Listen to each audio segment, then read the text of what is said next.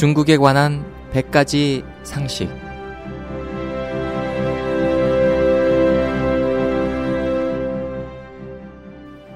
여러분 안녕하십니까? 중국에 관한 100가지 상식 홍승일입니다. 1950년대 말 중공은 대약진 운동을 시작했습니다. 영국과 미국을 따라잡자란 구호 속에서 중공은 사람의 담이 클수록 토지 생산량이 높다고 선전했습니다. 모택동은 직접 각 지역에 식량 생산을 과장하도록 유도하고 곳곳에서 일묘당 생산량이 만근에 달한다는 거짓 뉴스를 만들었습니다.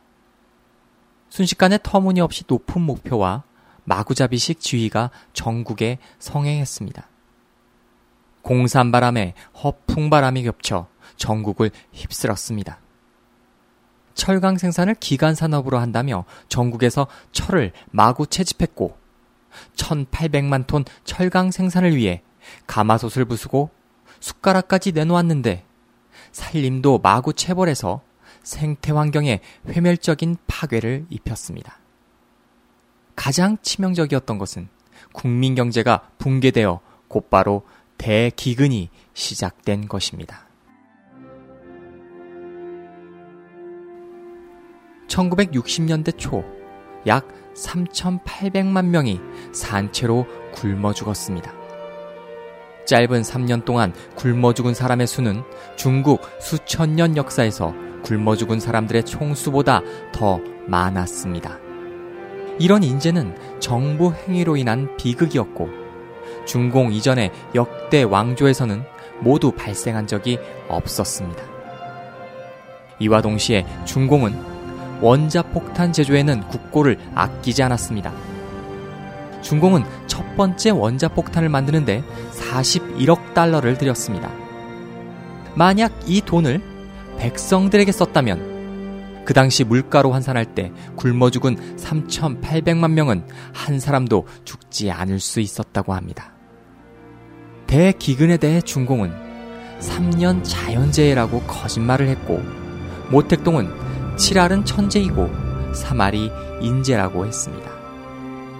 이때 제2대 국가주석 류소기는 이를 도저히 지켜볼 수 없어 그 자리에서 3알은 천재이고 7알이 인재라고 폭로했습니다.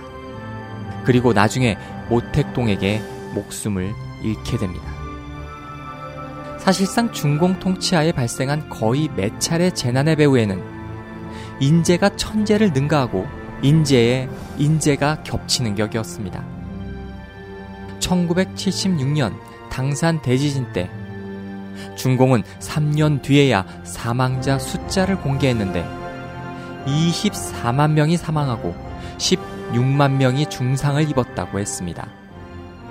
여러 차례의 직권 남용과 부정 행위를 범한 중공은 중국인들에게 잘못을 인정하고 사과하지 않았을 뿐만 아니라 정계에서 물러나지도 않았습니다.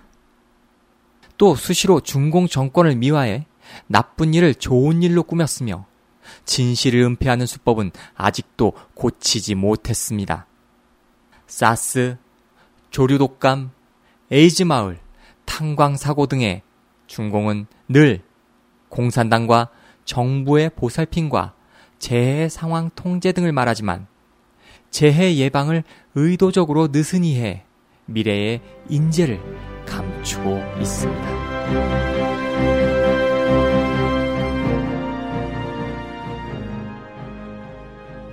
지금까지 홍승일이었습니다. 감사합니다.